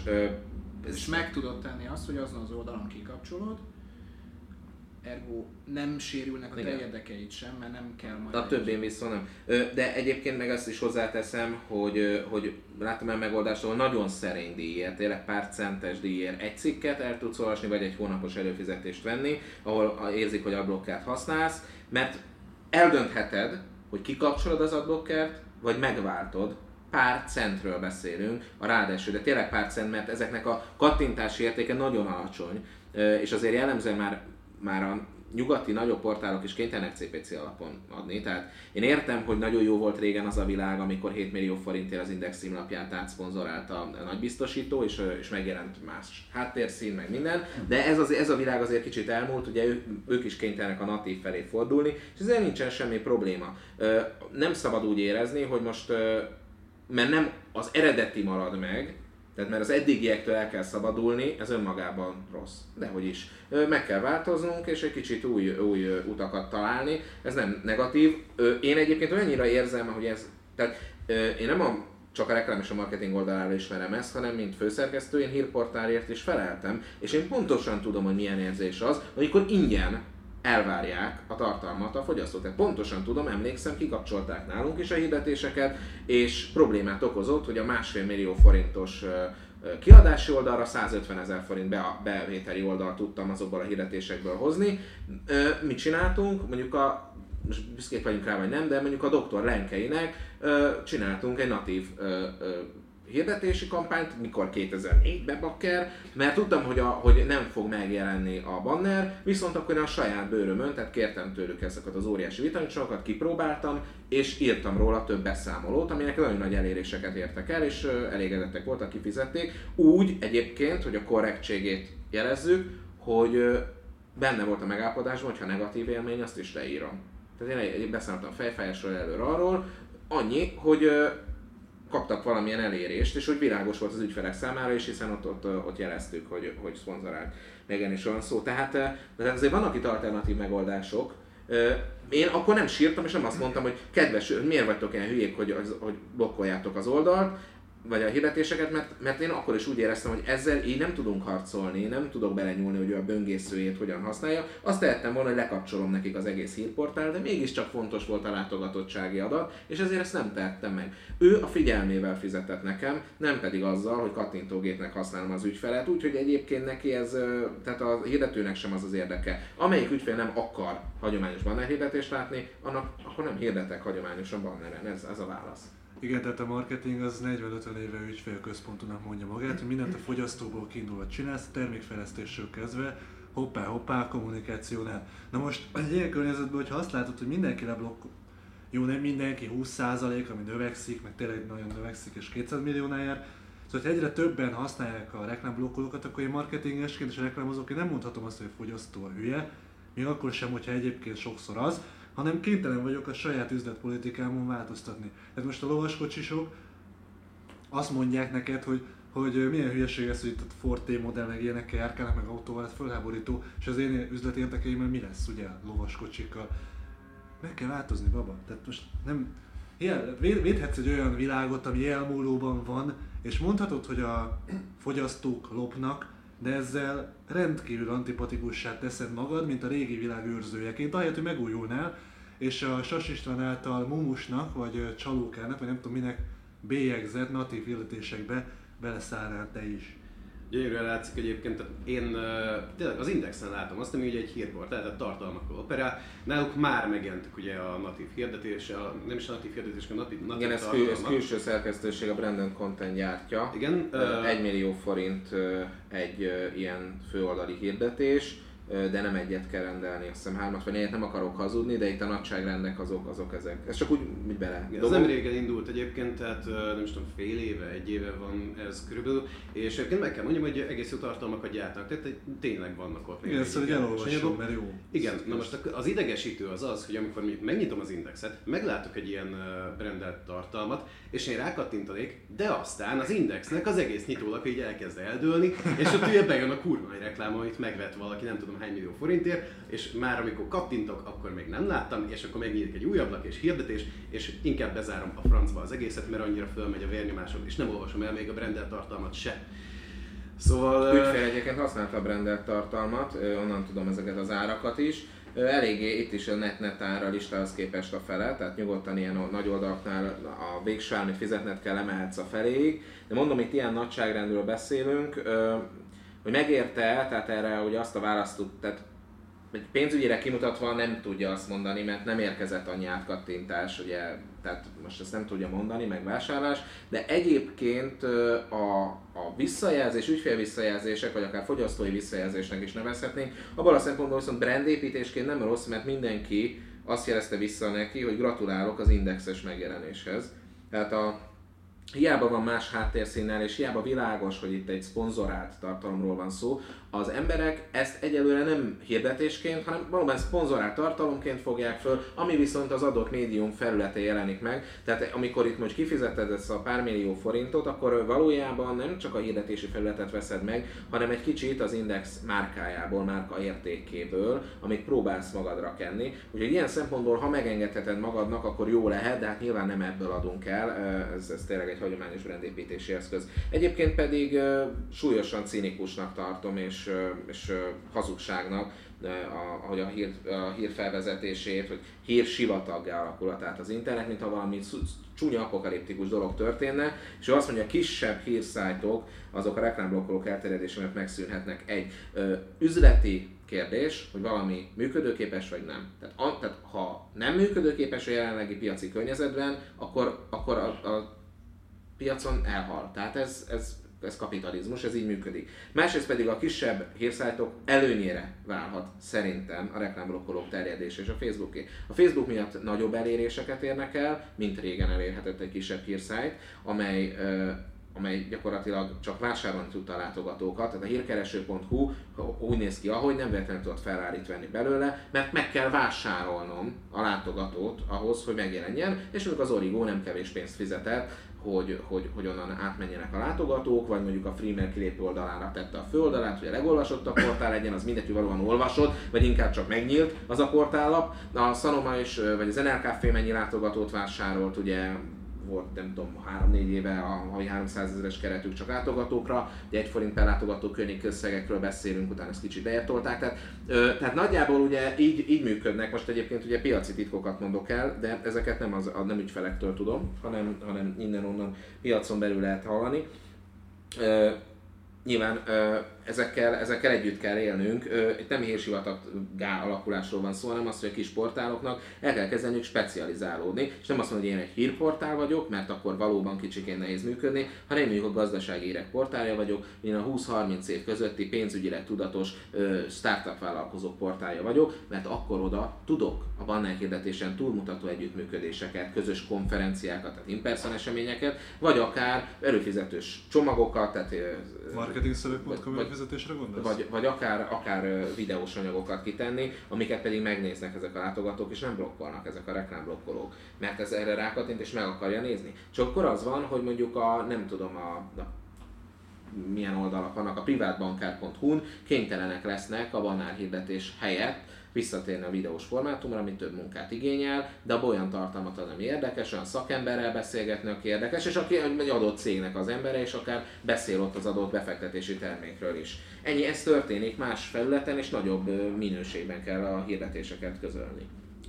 Két érdekességet, két érdekességgel árnyalnám még azt, hogy mi történik. Egyrészt több kutatás is azt mutatja, hogy Amerikában az átlag Johnny 44%-a a Facebookról értesül hírekről, és sehonnan máshonnan. Tehát az, amit a Facebook algoritmusa elé pakol, azt ő vagy lekattintja, vagy nem, de az az ő univerzuma a világról. Ez azért érdekes, vagy azért aggasztó, több okból is. Egyrészt azért, mert Facebook algoritmusa úgy működik, hogy azt súlyozza, amit te szeretsz. Tehát minél jobban szereted a feminista mesztelen macskákat nézni, annál több feminista mesztelen macskát tesz eléd, illetőleg, hogyha önkényuralmi jelképek mondjuk azok nem jelenhetnek meg, vagy háborús relikviák, vagy pólók, vagy enciklopéd, tehát bármi, ami érdekel téged, egyre több olyat kapsz. Ez ugye egy buborékba zárt téged. Másrészt pedig érdekes, hogy aki amelyik hírportál nem tudott terjeszteni, az meg fog szűnni. A másik érdekesség, hogy a reklámblokkolás a Facebookot és a Google-t egyáltalán nem érinti, vagy hát gyakorlatilag elenyészőn. Azt hiszem némelyik hálózatuk, némelyik display hálózatuk beleesik, de a többsége az vagy szöveges hirdetés, vagy pedig natív a Facebook felületén. Tehát innentől kezdve ez azért is érdekes, mert a reklámtorta, a digitális reklámtortának a 50%-et elviszi a Facebook és a Google együttesen. Azt hiszem 2017-re olyan 105 milliárd dollárra becsülik azt, amit valahogyan el fog osztani a két óriás, ezen még harcolnak idén, hogy hogyan fog ez megtörténni. Tehát őket nem nagyon zavarja, ez inkább a kisebb oldalak problémája. Azt hiszem egyébként a reklámblokkolást azt ki is veséztük. Én még korábban szóba került az Indexnek a brand and content részeg, erről akartam mondani pár szót. Mi erről akartunk egy anyagot írni a contentbe, ez nem készül el, és jelenleg szerint nem is fog elkészülni. Ennek egyetlen oka van, az elmúlt fél évben gyakorlatilag mindenkit, aki ott megjelent, megkerestük. Megkerestük a Telekomot, megkerestük a Sky Technutrition, megkerestük a régiójátékot. Egyetlen egy olyan cégtől sikerült adatokat szerezni, aki ott megjelent, aki ugye Igen. volt, mint Zoe mondta. Mindenki mástól volt kettő vagy három olyan cég, akiktől egyáltalán nem érkezett válasz. A régiójáték azt kérte, hogy küldjünk nekik postán kontentet, és akkor utána... Amúgy ők elő is fizettek, tehát ők lelkesek lettek. hát kaptak három számot rögtön, Igen, úgyhogy most elő is, elő is fizettek. A De Lidl is előfizetett, csak képtelenek kifizetni az előfizetői díjat, mert papírszámlára van szükségük, ugye nyilván, persze nagy cég. Elküldtük, azt nem találják. Na igen, Mi jó, mondjuk a régiónál megmondták névre, hogy hova Ott- ott könnyű volt, igen. Ö, és mindenhonnan máshonnan, gyakor- szinte szó szerint ugyan, ugyanaz a válasz jött vissza, hogy sajnáljuk, de minden, amit kérdeztél üzleti titok, és nem fogjuk elmondani. Ami valahol érted, nincsen bennem sértettség, mert én, én értem azt, hogy így nagyon nem szeretnek semmit, soha senkinek semmiről elmondani, de mégiscsak furcsának találom azért kicsit. Ezt nem tudom, mi így gyakorlatilag teljesen transzparensen működünk, tehát így a cikkénkbe leírjuk, hogy hány forintból lett hány kattintásunk, hogy pontosan mit csináltunk, hogy kattintottunk. Igen, és valahogy nem én. dölt össze a világ, a konkurensek nem kapkodnak, hogy leutánozzák. nem őket. tudja, nem, know nem lehet. A, a Kádár Timi mesélt, amikor az Egon online marketing vezetője volt, ő konferencián előadta konkrétan a számaikat, megmondta, hogy csinálták a kampányt, konkurens biztosítók tól ültek, jegyzeteltek, és soha nem, val- nem valósultak meg ezek. Tehát azért több minden kell két-három számnál, mint meg azért nagyon mások a, a piacok, az egyes márkáknak az arculata, a termékek változnak, szóval azért én meg én azt gondolnám, azt gondolnám, hogy ha mindannyian megosztanánk információkat, akkor, akkor könnyebben tudnánk dolgozni, haladni. Így most ott tartunk, mindenki elkövet ugyanazokat a hibákat, és akkor vagy tanul belőle, vagy nem. Mindegy, hát megnehezíti itthon a, a szakmai újságírás, de Igen, meg az egész Közben felfogás kell. fura, mert tényleg én mondjuk nem, ta, ha közé tesszük az összes számunkat egy kampányról, én nem akkor fogok attól tartani, hogy ezt a kampányt valaki ellopja, hogyha így elolvassa a cikket és nem másolja azt, amit csináltunk, hanem hogyha a Balást ellopja valaki. Szerintem akkor fogja elolvasni ezt a kampányt. Na mindegy. Ennyit akartam még zárójelbe. hát azért nem sokan fizetnének annyit. Nincs annyi pénz, igen. No, menjünk akkor a negyedik blokkra. Nemrég adott interjút a Forbesnak a Zappos egyik igazgatója, Rob Zifker, aki arról beszélt, hogy a chatbotokat óvatosan kell használni. Ha a cégek teljesen a mesterséges intelligenciára kezdenek támaszkodni, romlani fog az ügyfélszolgálat minősége. Az ok egyszerű, elveszik a személyes kontakt, a bizalom és persze a képesség, hogy az egyedi panaszokra egyedi megoldásokat találjanak. És a legintenzívebben egyébként, mert olvasom az interjút, ez egy rövid, de érdekes interjú ajánlom mindenkinek, majd nem tudom, berakjuk a... Kicsi, de fürge. Kicsi, de fürge interjú. Um, egy ki, olyan példát hozott fel, uh, hogy ugye pont az egyedi megoldások, egyedi egy panaszok, egyedi válaszok. Erre hozott fel egy történetet, amikor kiküldtek egy dobozba egy nőnek valamilyen árut, és a pár éppen költözésbe volt, és a férfi megfogta az elől lévő dobozt, és abba bepakolt valami teljesen más, azt hiszem a nőnek az ékszereit. Holott a, azért volt elő a doboz, mert a nő abban éppen vissza akarta küldeni azt az árut, amit nem is akart megrendelni, és a vége az lett, hogy a nő fogta a dobozt, és visszaküldte az Zappósznak benne a saját ékszerével, és nem azzal az áruval, amit vissza akart küldeni. És én arra már nem is emlékszem, hogy hogyan kompenzálták őket. Ez egy tök egy egyedi eset nyilván, tehát ilyennel nem fogsz még Nem tudsz fölkészülni arra, hogy milyen hülye az ügyfél. Pontosan.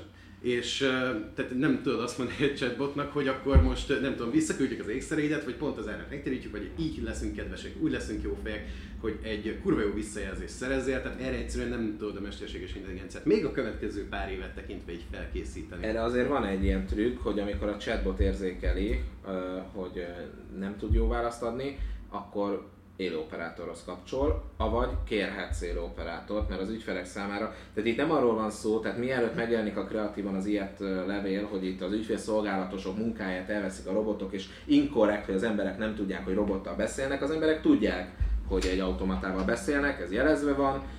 Ezek jelenleg arra kitűnően alkalmasak, hogy termék kínálatban keressek, hogy tanácsot adjon tipikus kérdésekre, hogy ha három órát ülök, melyik szék legyen, ha 8 órát laptopozok, melyik gép legyen, ha erre a, a filmre szeretnék online fizetni, akkor melyik oldalon tudom, és akkor ott be tudja nyomni a paper fizetési gombot. Tehát ezekre tökéletesen alkalmasak, és ezekre embert alkalmazni, és itt a kulcsüzenetem, az tisztességtelen. Tehát ami automatizálható, és amit egy gép el tud végezni, mert, mert Excel táblabuzulás, meg, meg olyan munka, ami, amihez az emberi értelem nem szükséges, azt meg kell próbálnunk elvégeztetni, mert az emberi értelem a maga méltóságának megfelelő munkákat lássa el. Az Tehát- értelem másik oldalon szükséges, hogy tudni kell, hogy valóban egy chatbottal beszélgetek, és nem egy élő emberrel, ami Igen. mindig fordul elő azért. Szerintem ezt kommunikáljuk, ez ne legyen sértő, az emberek szokják meg azt, hogy nem szükséges élő ember, mindig lesz akinek, akinek derogálna, pedig gyorsabb egy ilyen megoldás.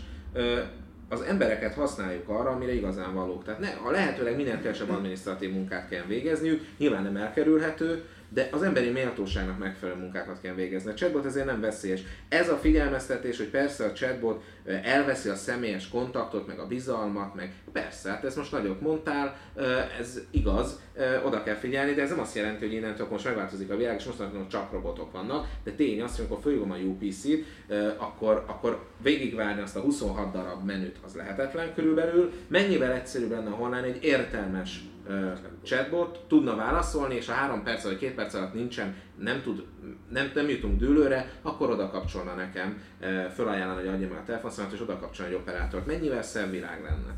Őszintén tegyük fel a kérdést, hogy egy kurva cipő megvásárlásához neked kell a személyes bizalom, meg a kontakt, meg a bármi. Nem arról van szó, hogy online, amikor vásárolsz és az áruház kínálatát nézed, akkor a színekben lapozgatva nem kell egy külön embert alkalmazni erre, mert nem kell. nem arról van szó, hogy ez a személyesség, ez egy külön generációs, tehát egy generációs szakadéknak a, vagy hogy mondjuk ezt szépen, szóval két külön generáció öli egymást azon, hogy a X és fölfele generáció az mindenhez telefonér nyúl, de még mindenhez, de nem tudom mondani, mennyire idegesít engem, Y generációs, vagy egy Y generációs hívott, hogy ülünk reggel, és mondom neki már többször, hogy e-mailben kommunikáljunk, mert megbeszélésen vagyok, és fölhív. Volt egy ügyfél, akinek többször mondtam el, hogy mert akkoriban délelőtt így más elfoglaltságaim voltak, úgy volt beállítva a bioritmusom, meg egyébként, és pont akkor csináltam bevásárlás meg ilyeneket, hogy délelőtt nem tudok telefont fölvenni, és mindig délelőtt hívott, ilyen 8-kor meg 7-kor.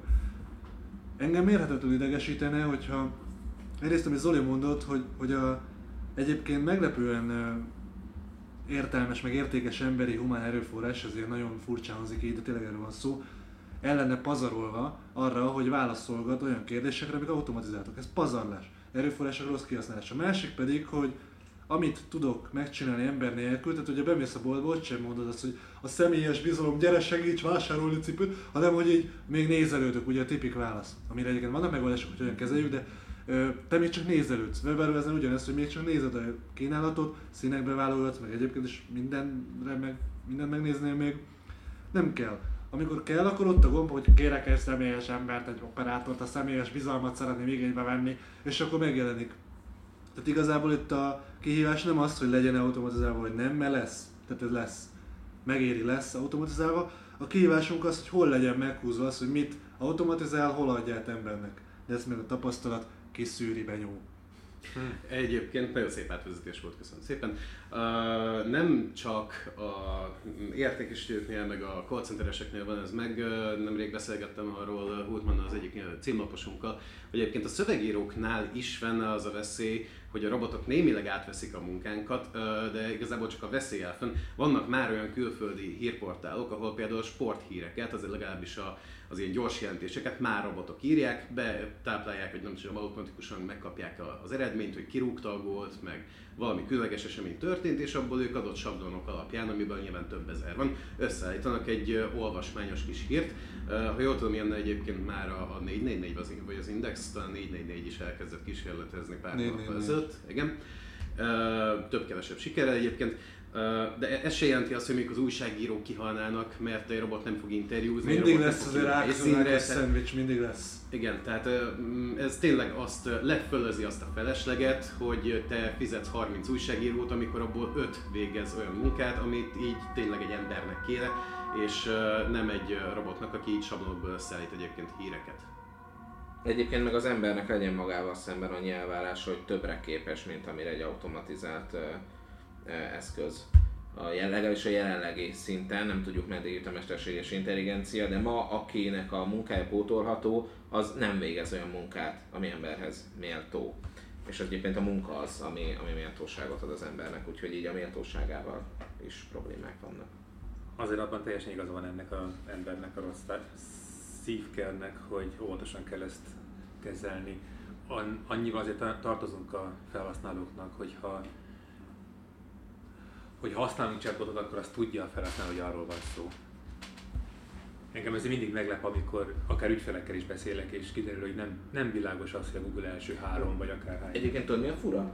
Hogy a, nálunk van chat ügyfélszolgált az oldalon nagyon régóta, egy ideig szünetelt, mert nem volt rá ember, de amikor elkezdtük, már akkor is használták, és jól működik, ezt mindenkinek tudom javasolni, nem is ez a lényeg nagyon sokan azt hiszik, hogy robot van ott. Tehát hogy pont, hogy nem azt gondolják az emberek, hogy uh, igazi emberrel beszélünk és véletlenül robottal, hanem hogy nálunk igazi ember van, annyi, hogy van egy automata üzenet, ha egy percig az oldalon vagy, akkor föl jön egy kicsit az ablak, és megkérdezi, hogy szia, segíthetek, ez automata, ennyi az egész automata. És már két-három évvel ezelőtt is, amikor nem volt a chatbotokra ennyi szó, nagyon sokan írtak, hogy te egy robot vagy? Aha. És akkor olyanokat válaszoltak, hogy én voltam, mert az első időben azért csomót voltam, mert én szeretem letesztelni azt, hogy mi várható, mennyi idő, mennyi munka, és utána adom ki. És akkor én tesztelgettem, akkor visszaállítottam, hogy bip, bip, igen, meg ilyeneket. Na mindegy, tehát ezek egyébként általában elindítottak egy beszélgetést, de volt, aki retardált, de, de egyébként ez jellemző volt, hogy meglepett, hogy ő egy igazi ember van mögötte, és akkor persze egy igazi ember, és ezt egyébként nagyra értékelték. De én például itt is, hogyha technikai lehetőség lenne, akkor azonnal átalakítanám egy pár automata válaszra, már csak félig olyan szinten, hogy amikor megkérdez valamit az ember, akkor az operátornak dobjon föl egy-két válasz lehetőséget, mert minden gépelje be ugyanazt még egyszer, ugye ez a chat rendszer erre nem alkalmas, még milyen jó lenne automata válaszokat tudnék adni. Úgyhogy Úgyhogy ez nem rossz dolog, de mondom, az emberek inkább azt várják, inkább, inkább meglepődnek azon, hogy elérnek egy élő ügy, ügyfélszolgálatos, pedig azért itt kis cégről beszélünk. No, Oké, akkor át is mehetünk az ötödik blokkra. A Media Life magazin szerint nem működik a natív reklámozás. Egy új esettanulmány szerint a nagyvállalatok lelkesek, amikor a natívot ki kell próbálni, de nagyon kevesen újítják meg az ilyen kampányaikat. Kétharmaduk az első próbálkozás után felhagy vele. A Média Radar adatai alapján, amely 2,3 millió brand média megjelenéseit figyeli, készült ez a felmérés. Az adatok szerint a tapasztalat a kulcs. Minél nagyobb tapasztalattal bír egy kiadó, annál nagyobb az esélye, hogy a náluk futtatott natív kampányokat megújítják, ez az arány náluk 49%. A kiadók 37%-a viszont még egyáltalán nem foglalkozik natívval.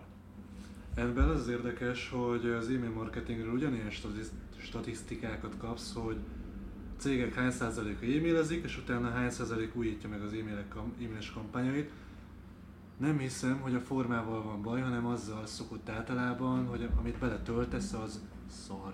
Főleg ha nagyvállalat vagy, akkor vagy fogékonyabb arra, hogy ilyen on-brand anyagokat készítsél, amit több ember készít, aztán még egy külön csoport elfogad, aztán még egy külön csoport elfogad, és végül a valamilyen menedzser is még rá akar nézni és jóváhagyni, és ő is beleír, és a végeredmény egy használhatatlan szar lesz, aminek az eredményei is használhatatlan szarok lesznek. Tehát valószínűleg arról van szó, hogy a nagyvállalatok, akik erről a felmérés szól, nem tudják igazán, hogy mire jó a natív, a régi reklámozói reflexek működnek, mert évtizedeken át vásároltunk plakátokat, meg öntöttük a büdzsét a tévébe, hasonló felfogással neki megy, rossz anyagot ad, és utána nem tudja igazán, hogy mit mérjen, meg mit várjon el tőle, tehát rossz dolgokat mér, és a rossz dolgok méréséből rossz eredmény születik, és így nem újítja meg. Tehát valószínűleg erről van szó. Miközben natívval olyan csodálatos eredményeket ér el több tucat cég egyébként a copyblogger lényegében így épült föl, meg az a River Poison Spy is így épült föl, a branded, branded, branded content az indexen is jónak tűnik, bár még nem tudjuk. Szóval le, most a családi neten éppen fut egy cikk arról, hogy a reklámok veszélye a gyerekedre, tehát azért érdekes, hogy nem a reklám szakma csinálja ezt meg, hanem mi, tehát ezért megvan erről is a véleményem. Ö, egyszerűen ne, ne, nehéz ö, ilyen kutatásokból messze menő következtetéseket levonni, mert mondom, e-mail marketing is olyan, mi kiröhög, tehát röhögünk a autopilot hogy milyen nagyon jó számok vannak, mások pedig kiküldtem egy hírlevelet egy hónapban a listámra, amit most használok először, és nincs eredmény, és jaj, mi van. Hát az van, hogy nem e-maileztél eleget, meg nem tudod, hogy hogyan. Benyom? Ö, enyhén szenzációhajásznak tartom egyébként ezt az egészet, mert egyébként a cikk címe az, hogy a natív reklámozás nem működik, így hozták le ezt a kutatást. Holott annyiról van szó, ugye, hogy sok az olyan, akinek még nincsen tapasztalata, vagy kevés a tapasztalata, és olyan nagy brendek rendszerint egyszer próbálják ki ezt az eszközt, aztán nem újítják meg a kampányokat. Ennek kurva sok oka lehet. Tehát lehet az oka mondjuk, hogy rosszul határozták meg eleve azt, hogy mit várnak ettől a kampánytól, mert nekünk is volt olyan ügyfél, aki két hónap után leállította a blogját azzal, hogy neki még nem épült fel az e-mail listája. És akkor így néztünk rá, hogy bocsi, de ezt így mondani kellett volna, lehet, hogy esetleg az elején, és akkor mondjuk így, na mindegy. Reális elvárásokat kell meghatározni, meg így eh, nem arra eh, a következtetésre kifutni, hogy hát ez akkor így nem működik, nem, ez egy olyan eszköz, aminek így alakul a használata, meg így nem mindenki tudja még feltétlenül, hogy miről van szó. Egyébként ez egy pseudomarketing jelenség ez a hír, mert ez a média radar natív hirdetése, vagy natív megjelenés, hát igazából a, a, vagy, vagy hát legalábbis newsjacking-e, vagy, vagy, vagy PR akciója, amiről aztán ugye most itt beszélünk. Most mert azért kellemesen keveredtek a, a, a kifejezések, ezek valamelyik azért már csak igaz. Tehát, de anélkül, hogy belelátnánk a háttér folyamatokba, tehát valamelyiknek igaznak kell Én is ugyanígy látom, tehát az, hogy kétharmad az első próbálkozás után felhagy, az, az nem, érdekes annyira. Most itt 66%-ot jelent a kétharmad, bőven lehet, hogy, sőt ez jellemző, én azt veszem észre, nyitott nagyon sok vállalkozó, vállalkozás arra, hogy kipróbálja az új utakat, kipróbálja, megnézi, aztán ez nem jelenti azt, hogy egy év múlva nem tér vissza, jelenlegi folyamataiban nem tudja beilleszteni. Meg én itt a fő problémában, problémát abban látom, és az érdekelne, ha annak a fényébe helyeznék az egész hírt, hogy tudják-e, hogy kell ezt mérni. Tehát kipróbálom, egyrészt tudom-e milyen eredmények várhatók tőle, ha pedig tudom, akkor le tudom ezt utólag mérni, és ebből hozok egy következtetést. Az, hogy úgy érzik, vagy kipróbálták, annyira nem tetszik, ez azért igen nehéz. Ügyfélnél is azért nem volt világos számára, hogy az indexes natív hirdetést ő hogyan fogja mérni. Tehát ő ezt kitette, és van egy belső meggyőződése arról, hogy ez neki megérte. Nyilvánvalóan a belső meggyőződés pusztán abból kialakul, hogy sok pénzt fizetett érte, tehát amennyiben nem érte volna meg kognitív diszonanciába kerül, hiszen vállalkozóként rossz döntés hozott és több millió forintot elszúrt, amiből mondjuk vehetett volna egy, egy fél lakást, vagy egy negyed lakást, tehát attól függ. Úgyhogy nyilvánvalóan elégedett vele, és racionalizálja, hogy azért, mert többen ezért őt, őt megdicsérték, tehát jó. De egyébként az eredményt pontosan nem tudjuk, és amikor meg kell hogy megismételni, de azt mondja, hogy nem. Tehát ő elégedett volt vele, szíve, tehát úgy gondolja, hogy ez most megérte, jó volt, beleillett a kampányba, de többet nem csinálná. Tehát ez, ő is az a 60% aki ezt most nem fogja egy idén megismételni. Valószínűleg a a stratégia, vagy, a, vagy, a, vagy az utóellenőrzés és, a, és, a, és a, az átgondoltság hiánya miatt. Egyébként nem a natívot akarjuk védeni, mert a natív nem szorul védelemre, tehát az e-mail marketing sem, meg ezek a formátumok, amiket évről évre eltemetnek. Ugye hány olyan cikket olvasol, hogy az e-mail marketing halott. Minden évben tíz ilyen van. Na most az az érdekes, hogy Radar kutatásai alapján íródott ez a hír, és a Media Radar kutatási adatai alapján az Advertising Age-en megjelent még februárban egy cikk arról, hogy a natív remekül működik a nagy cégeknek, tehát ugyanabból az adatcsomagból kiolvasod az eltérő eredményeket, ugye amilyen meggyőződésed van, az szerint éppen melyiket. Menjünk az utolsó hírre? Még nem csak tényleg zárójelve, tehát ez is olyan, hogy amikor megjelenik valami új eszköz, akkor így mindig megjelennek azok, akik megnézik szépen az adatokat, és bármiből kiolvassák azt, hogy ez szar. Csak azért hozom ezt a példát fel, mert hogy én hasonló témájú cikkeket is írok éppen. Bitcoin 2008 Szart. óta van, nem. Bitcoin 2008 óta létezik. Csináltam némi forráskutatást, 2008 óta gyakorlatilag hetente jelenik meg egy-egy cikk, még csak nem is kis oldalakon, hanem ilyen vezető gazdasági hírportálokon, amiben neves szakértők ki, uh, levezetik azt, hogy a bitcoin nem működik, a bitcoin valójában nem is létezik, a bitcoin szart és egyébként is a bitcoin körülbelül két óra múlva halott lesz. Most a bitcoin 2008 óta létezik, és így gyakorlatilag többé-kevésbé stabil, és egész faszán működik ahhoz képest, hogy senki nem tartja a felszínen teljesen mindegy, tehát ez egy viszonylag új eszköz, aminek így az elején voltak erős fluktuációi, ki kellett alakuljon, meg kellett ismerni a több embernek, ki kell találni azt, hogy ezt hogy lehet egészen pontosan használni, mire jó ez. Uh, gyakorlatilag a natív hirdetéssel is ugyanez a helyzet, a, még az elején járunk a, az egésznek, hogyha nagy távlatokat nézünk. Viktor közben fellöki az állványt, de semmi gond, mert most beszélni fog, és mindjárt zavarba jön. Igen, Mi az utolsó hír? Lefotóztam a Danit, és nem tetszett neki. Na, hatodik blokk. Az utolsó, már így is azért szerintem kimaxoltuk a mai napot. Clickbait-tel csábít olvasásra a The Wild Detective könyves volt.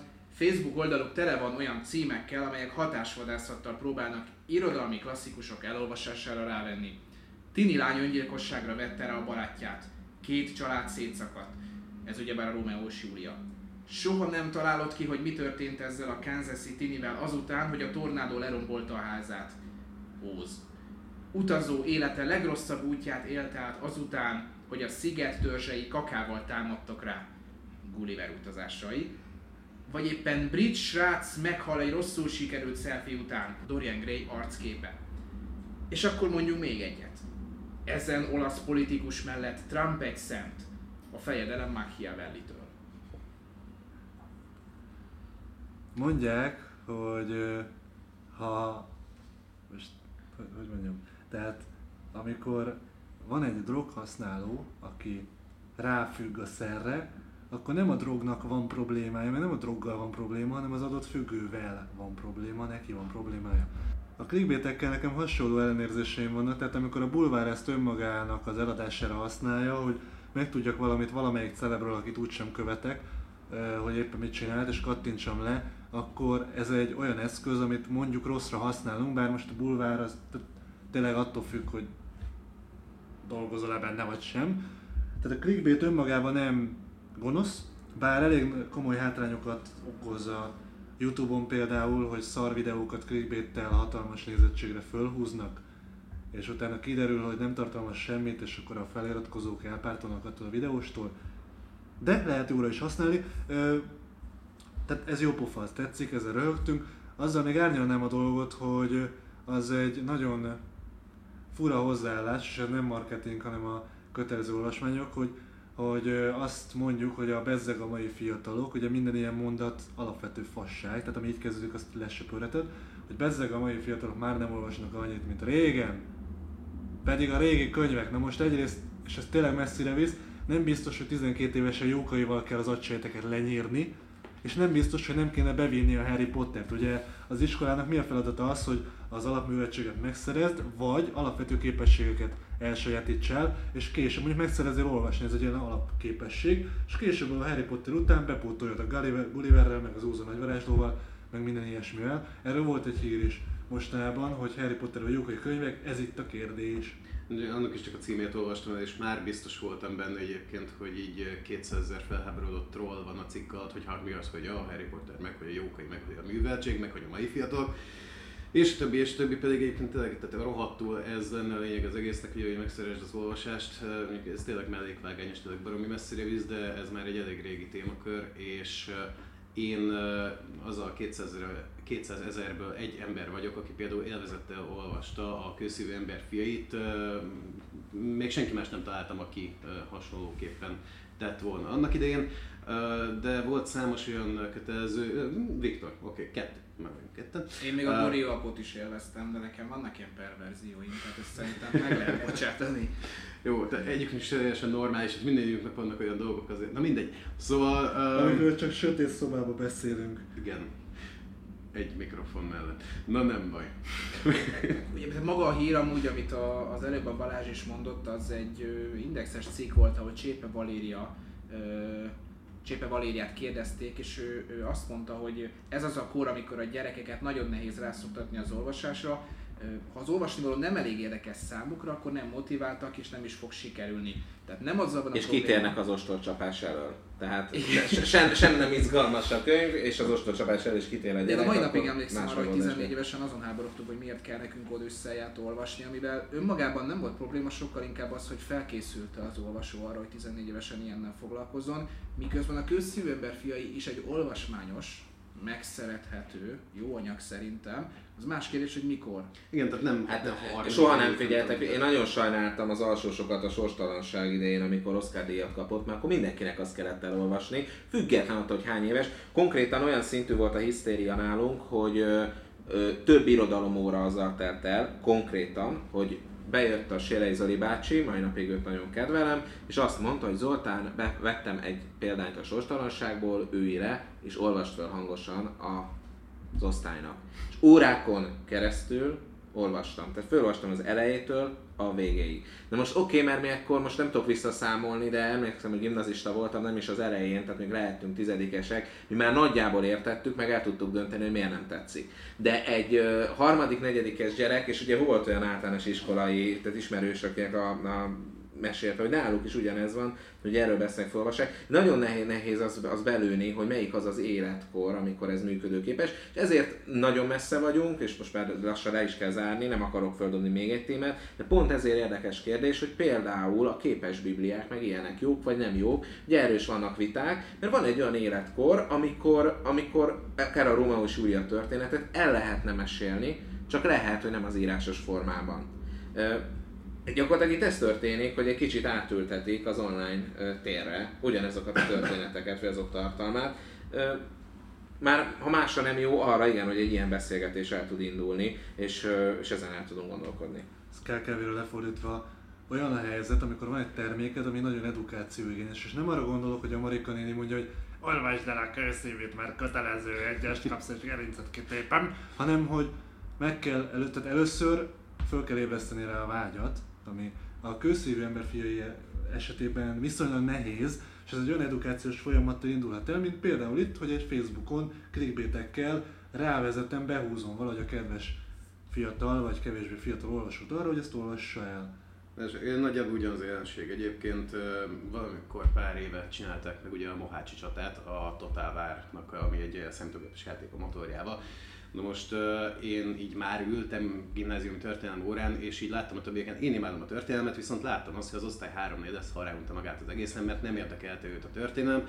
Viszont ez egy olyan videó volt, amit itt teljesen frankó megcsináltak, attól eltekintve látszott, hogy számítógépes animáció, de rohadt jó narrációval, zenével, mindennel, kamerálásokkal, és így élvezhető volt, mint egy nem tudom, egy kisfilm vagy valami, és biztos vagyok benne, és küldtem egyébként volt történelemtanáromnak, hogy így, tehát így ragd be ezt az órán, és ezt vetítsd le, mert fognak rá figyelni, mert más formátum, de ugyanaz, ugyanarról szó, ugyanazt mondják el benne, csak kicsit más formája a tartalomnak. Azt figyeltem meg, még egy szót engedj meg, hogy a legeslegjobb tanáraim azok nem sérteném meg őket az, hogy marketingesek, mert ugye tanár az valaha egy nagy tisztelt hivatás volt, a marketinges pedig ilyen csepürágú idióta, aki bár tő, annyi, na mindegy. Szóval vannak különbségek, de azok a legjobb tanáraim azok nagyon jó marketinget tudtak csinálni, akár az órájuk anyagához, akár egy kötelező olvasmányhoz, akár egy feladathoz, hogy meglássad, hogy neked ez miért jó, miért lesz élvezetes, miért csinálod meg, miért kapsz egyesen, nem írod meg. Tehát ö, képesek voltak eladni azt a cuccot, És volt csali termék a meg kis kellett ötös. venni. Mai napig emlékszem egyetemi éveimből, amikor Jancsó István a filmrendező, Isten nyugosztalja, bejött a Mohácsi Vész című film után előadást tartani, és ö, egy egészen érdekes aspektusból mutatta be, hogy mi történt Mohács mezein. Ő, ő azt mondta, ennek a forrásait sajnos nem tudtam leellenőrizni, pedig abszolút érdekelne. Azt mondta, hogy fölálltak a magyar lovasok, több órán keresztül ott álltak, megetették reggel ugyebár ezt a e, nehéz páncélos lovasság mindkét elemét, lovat és embert. Időközben, várakozás közben a lovak persze ugyebár könnyítettek magukon, emiatt ugyebár meglazult a, a csat, és amikor rárontottak a törökökre a magyar nehéz lovasok, akkor szépen lepotyogtak róla. Na már most nem az a lényeg, hogy ez igaz-e vagy sem, hanem az, hogy erre a mai napig emlékszem, pedig ez már hiszem több mint tíz éve, lassan tíz éve, több mint tíz éve történt, miközben más jellegű előadásokat nem tudok felidézni. Ez most a storytelling fontosságára világít amúgy rá, de hogy, hogy ez a játékosság én szerintem abszolút hiányzik a mai oktatásban. Akkor a játékosság, zárjuk egy játékossággal. Magyar regényeket fogok clickbait stílusban összefoglalni. Próbáljátok kitalálni, írjuk, hogy ki hány pontot ér el. Nézzük meg, hogy ki a legműveltebb közületek. Ha az írót is megmondjátok, az plusz egy pont, de elég a, elég a címe. Halára zaklatták a tizenéves fiút. Kiskorúak bandaháborúja áll a háttérben? Pál utcai fiúk. Ott, ott van az egy pont. Leparasztozták a legendásan erős férfit, elképesztő, hogy reagált. Toldi Miklós! Igen, Arany. Toldi Arany János, igen, elfogadom. Az öreg ember a lábba csalta a fiatal fiúkat, sohasem törlik már ki az emlékezetükből a történteket. Tüskevár? Így Az. igaz. Fekete István. István. Ez nehéz. Drogbotrány különös ajándékkal lepte meg a fiát halála előtt, tündérről halucinált a gyermek. Szerintem Vörös Sándortól a... Nem, Móra Ferenc kincskereső kisködben. Jé. Ez, ez, ez, ez, ez, ez, jó. De várjál, ne, mert azért azt is mondom, hogy nem, nem csak könyvekről lehet szó, ugyanis Gigabotrány az úri lakomán, nem tetszett a brit uralkodónak a zene, kivégeztette a zene. Well! Jó, hát ezt mindenki tudta. Na, még egy utolsót. Undorító. Vak embert lopott meg a debreceni kollégista? Légy jó, mint halálig. Hú, Ezt ezt mondani is akar, annyira gyűlöl. Igen. Ugye? Annyira. Ez Ott volt, hogy én láttam, hogy ott volt a Benyú nyelvén. Na és egyébként az első, én úgy tanultam meg olvasni, nagyon rosszul olvastam a elsőben, hazamentem, és egy jó vastag könyvet, az e- a szoba magányában az elejétől a végéig kiolvastam, ami azt hiszem, tehát egy-két évet, tehát ez első osztály, később lett volna kötelező olvasmány, elkezdődött ostromállapotok Egerben, forró szurokkal öntötték le az erőszakos migránsokat. az egri csillagok. Na, tehát, de hát azért legalábbis ilyen játékokra, ilyen eszmefutatásokra ez jó. Önmagában egyébként a Wild Detective könyvesboltnak ez az akciója a média megjelenéseket éri, éri meg. Nyilván nem clickbaitekből fogják a, a, az ismert könyveket, meg egyébként a nem ismert könyveket sem megvásárolni, pláne, hogy ennyire, és kényszerül, pláne, ennyire spoiler gyanúsak, de maga az ő alapötlet nagyon jó, hogy így tudj akár világszinten, tehát én pont most dobta föl nekem a Facebook, hogy erről beszélünk, világszinten média megjelenéseket szerezni. Ennél talán nincs is jobb végszó mostanra, úgyhogy harmadik podcastünket ezzel be is fejezzük. Sipoly Zoltánnal, Vavreg Balázsral, Benyó Dániellel, Mádi Szabó Andrással és velem Csák Viktorral hallhattátok ezt a harmadik fejezetet. Jövő héten folytatjuk, addig pedig ne felejtsetek el követni minket a Soundcloudon, és ha tetszett az adás, lájkoljátok. Sziasztok! Hello! Hello! Hello. Szövegírás és tartalommarketing. Minden az engedély alapú reklámokról és a minőségi tartalomról. Stratégia és terjesztés. Trendek és vélemények. Ez volt a Content Pub.